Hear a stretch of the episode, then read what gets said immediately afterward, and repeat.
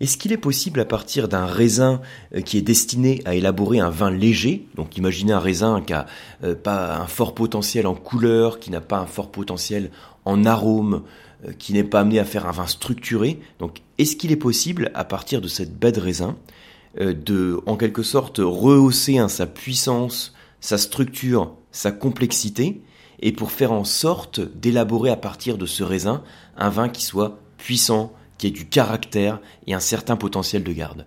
Donc c'est ce que je vous propose de voir aujourd'hui dans ce podcast, qui est finalement aussi intéressant en tant que dégustateur, en tant qu'amateur de vin, pour comprendre l'influence que peut avoir le travail du raisin. Donc là je parle même pas forcément de procédé hein, de vinification complexe, hein, simplement le travail d'un raisin, comment il peut avoir une influence sur le vin que vous allez déguster. Donc bienvenue à tous hein, sur le podcast du vin pas à pas. Je suis Yann Rousselin de l'école de dégustation Le Coam et des masterclass de la dégustation. Donc l'idée ça va être de voir euh, comment la vinification, ce petit procédé de vinification dont on va parler, peut euh, jouer un rôle donc sur le vin qui va être produit et sur vous en tant que dégustateur, les sensations que vous allez avoir quand vous allez déguster ce vin. Et le vin, le cas particulier dont je voudrais vous parler aujourd'hui, c'est un vin qui s'appelle l'Amarone, donc Amarone hein, si vous voulez. Et pour ça, donc, je vais vous, emmener en Italie, donc un très gros pays producteur de vin, même euh, le, plus grand producteur mondial de vin. Hein, vous savez que l'Italie est devant la France en termes de production de vin, donc vous avez Italie, France, puis Espagne. C'est toujours le même trio de tête, hein, euh, sachant que l'Espagne est quand même devant l'Italie et la France en termes de surface de vignes plantées. Hein, on a plus de vignes en Espagne qu'en Italie ou en France, et on y produit un petit peu moins de vin. Hein, la raison est toute simple, c'est que vous avez beaucoup de régions viticoles en Espagne dans lesquelles les vignes sont espacées, il y a une densité de plantation, on dit, qui, est, inférieure à la France par exemple, parce que vous avez un climat qui est plus sec. Donc au lieu de, euh, si on rapproche trop les vignes l'une de l'autre, on va créer un stress hydrique donc le terme stress hydrique, comme son nom l'indique, c'est-à-dire que la vigne, elle va manquer d'eau. Hein. Du coup, on est obligé d'espacer les vignes, mais au final, ça veut dire que le rendement par hectare, hein, c'est-à-dire le, nombre de kilos de raisins produits par hectare, va être inférieur à ce qu'on fait habituellement en France, par exemple.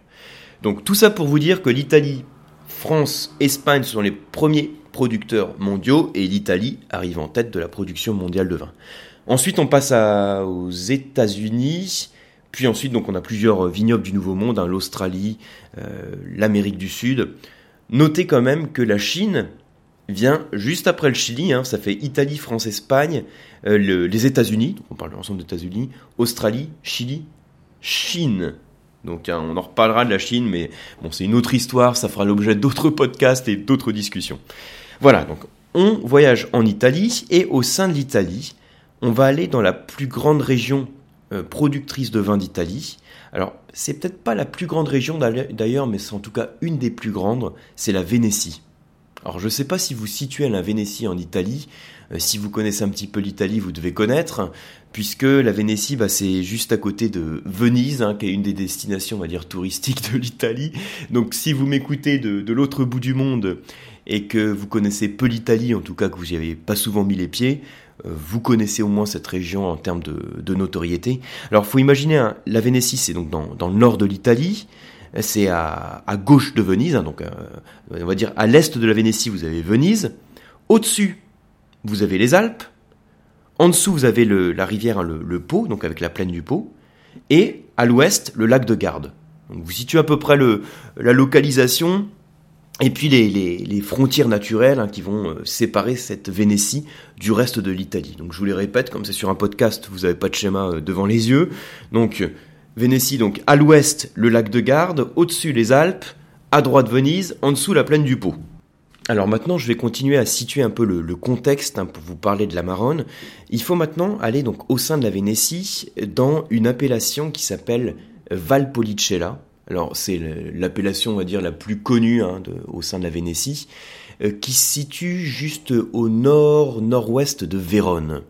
Alors moi, Vérone, hein, j'ai mes premiers souvenirs quand j'étais enfant, que j'avais eu, visité cette jolie vieille ville, avec notamment, vous connaissez sûrement, si vous connaissez cette ville, le, euh, c'est là où on y trouve le balcon de Roméo et Juliette, puisque c'est dans cette ville que Shakespeare avait situé le déroulement de, de sa tragédie Roméo et Juliette. Donc voilà, c'est une petite parenthèse juste pour vous situer le contexte. Alors je reviens sur Valpolicella, euh, puisque c'est le thème central hein, du, de l'exemple que je voulais vous donner dans ce podcast. C'est à partir d'un vin léger, en tout cas à partir d'un raisin qui est fait pour faire un vin léger, on va pouvoir d'une certaine manière euh, concentrer la structure pour créer un vin puissant et de garde. Alors, pour ça, donc à Valpolicella, il faut savoir que vous avez plusieurs cépages, donc euh, dont euh, les cépages locaux Corvina et Rondinella. Et le cépage Corvina, c'est un cépage donc rouge hein, qui a une peau qui est relativement fine et un jus avec un niveau d'acidité important. Donc par rapport à ce que je viens de vous dire sur le cépage et le jus acide, vous devez vous faire une idée peut-être du vin qu'on va pouvoir produire à partir de ce cépage Corvina, le principal cépage de la Valpolicella. Alors, si j'ai une peau fine, la peau dans les raisins rouges, vous vous souvenez que c'est elle qui apporte les pigments colorants et également les tanins. Donc, puisque quand on fait une macération, une fermentation alcoolique pour créer un vin rouge, on va faire une macération entre la peau rouge et le jus de raisin. Donc au cours de cette macération, je vais transmettre un petit peu de pigment colorant et un petit peu de tanin. Comme la peau est fine, elle n'a pas un fort potentiel en pigment colorant et en tanin, pour faire simple, hein, vous voyez l'idée. Donc ça veut dire qu'au final, le vin que je vais, produire dans Valpolicella, ça va être un vin qui va être relativement euh, faible, on va dire, en polyphénol, et qui va être sur le fruit, sur la fraîcheur, sur l'acidité, qui va être peu tannique. Donc, en gros, hein, si je le résume par un terme, je peux dire, voyez le vin de copain, bien frais, rafraîchissant, sur le fruit. Voilà le profil type de ce type de vin. D'ailleurs, le Valpolicella, c'est pas un vin à faire vieillir, et puis c'est pas euh, pas un vin cher non plus. Hein. Alors maintenant, imaginez hein, en tant que dégustateur, si on vous dit à partir de cette baie de raisin, comment on va pouvoir produire un vin qui va être concentré, structuré, avec un niveau tannique qui soit aussi supérieur et plus de complexité. Alors, je vais vous donner tout de suite la réponse. Hein. L'idée, ça va être de prendre ce même raisin, qui a ces, particularités qu'on vient de citer, et de le concentrer. Et pour ça, pour le concentrer, on va faire ce qu'on appelle un passeriage. Alors, c'est, pour être précis, un passeriage hors souche. Alors, qu'est-ce que c'est que ce truc? Alors, comme son nom l'indique, le passeriage, ça va être l'action donc de vendanger le raisin, et hors souche, donc en dehors du cep de vigne, on va le faire sécher. Donc classiquement, c'est sur des, grands treillis, vous allez déposer les grains de raisin, et vous, les laissez quelques mois. Imaginez si vous laissez les, les raisins 3-4 mois sur ces grands treillis, ils vont donc perdre leur eau et ils vont se flétrir ils vont se flétrir et donc s'ils ont moins d'eau, logiquement, toutes les caractéristiques qu'a chaque baie de raisin vont se concentrer. Or, quelles sont les caractéristiques qu'ont chaque baie de raisin? Eh bien, ce sont les, le potentiel en arôme, hein. on a des précurseurs d'arômes qui vont se révéler en cours de fermentation, et c'est également le niveau de sucre. Alors, précurseur d'arôme, niveau de sucre, et après, c'est, on va dire, le reste des polyphénols, donc ça peut être également les tanins, la couleur également. Tout ça, ce sont des choses qui vont se concentrer simplement si on fait en sorte d'enlever l'eau. Donc le raisin va aussi gagner en sucre, puisque même si le niveau de sucre reste le même, hein, il n'augmente pas, mais la concentration en sucre augmente. Le sucre qu'on mesure en grammes par litre, et eh ben si on a moins de litres d'eau, logiquement, hein, la concentration augmente. Et donc, hein, le vin dont je vous parle, le vin que l'on va créer, ça va être l'Amarone della Valpolicella. Donc c'est, on a le Valpolicella, qu'on va concentrer et on va obtenir l'amarronné. C'est le même principe que le vin de paille du Jura, pour lequel aussi on fait un passeriage hors souche, c'est-à-dire qu'on vendange les raisins et on les laisse sécher et le processus de dessiccation, donc le fait que ça se dessèche, concentre le raisin. Alors, on n'a pas énormément de sucre hein, dans la marronnée, on a en général à moins de 8 grammes de sucre par litre, donc c'est presque sec hein, en dégustation, parce qu'elle se goûte à peu près sec, on va dire. Et avec un taux d'alcool autour de 15-16 degrés. Donc c'est riche en alcool, c'est structuré, le sucre n'est pas dominant et c'est beaucoup plus concentré en arôme. Après, on peut aller plus loin que cette amarone et augmenter encore la concentration, par exemple en le faisant sécher plus longtemps et puis en faisant en sorte donc que la fermentation va s'arrêter avant d'avoir tout le sucre du raisin qui soit converti en alcool, et donc on aura un vin plus sucré au final. Et ça, c'est ce qu'on appelle le Recioto. Alors ça s'écrit R-E-C-I-O-T-O. Le Recioto, Recioto. Donc c'est le même principe que l'amarone, si vous voulez, mais c'est euh, une étape supérieure. L'amarone, c'est la première étape, et ensuite vous avez le Recioto. Alors logiquement, quand on fait ce type de passeriage hors souche, euh, ça, on produit beaucoup moins de vin puisqu'il y a moins de jus qui est fait. Euh, les prix sont beaucoup plus importants puisqu'en plus il y a tout un processus spécifique dans la production. Donc la marronnée, c'est quand même au moins une bouteille d'amarronné, c'est quand même moins 30 euros, 30, hein, 40 euros. Hein. Alors après, vous avez une version un peu plus light, on va dire, de l'amarronné, qui consiste simplement à prendre les pots hein, qui sont dans la, cuve de fermentation, les pots de l'amarronné qui sont en cours de fermentation, et euh, les mettre dans une cuve dans laquelle vous avez un Valpolicella en fermentation. Un Valpolicella normal, on va dire. Donc le fait de rajouter ces pots qui sont riches en polyphénol, en levure, ça va permettre de poursuivre la fermentation de notre Valpolicella, mais en lui emportant de la structure, des tanins, de la concentration. Donc un vin qui est vendu comme Valpolicella euh, ripasso, hein, c'est la méthode dont je vous parle, c'est le ripasso, comme euh, faire une repasse, hein, si vous voulez, donc des pots qui sont utilisés pour l'amarronner, les réutiliser pour un Valpolicella classique, ça va augmenter la structure et la complexité du Valpolicella.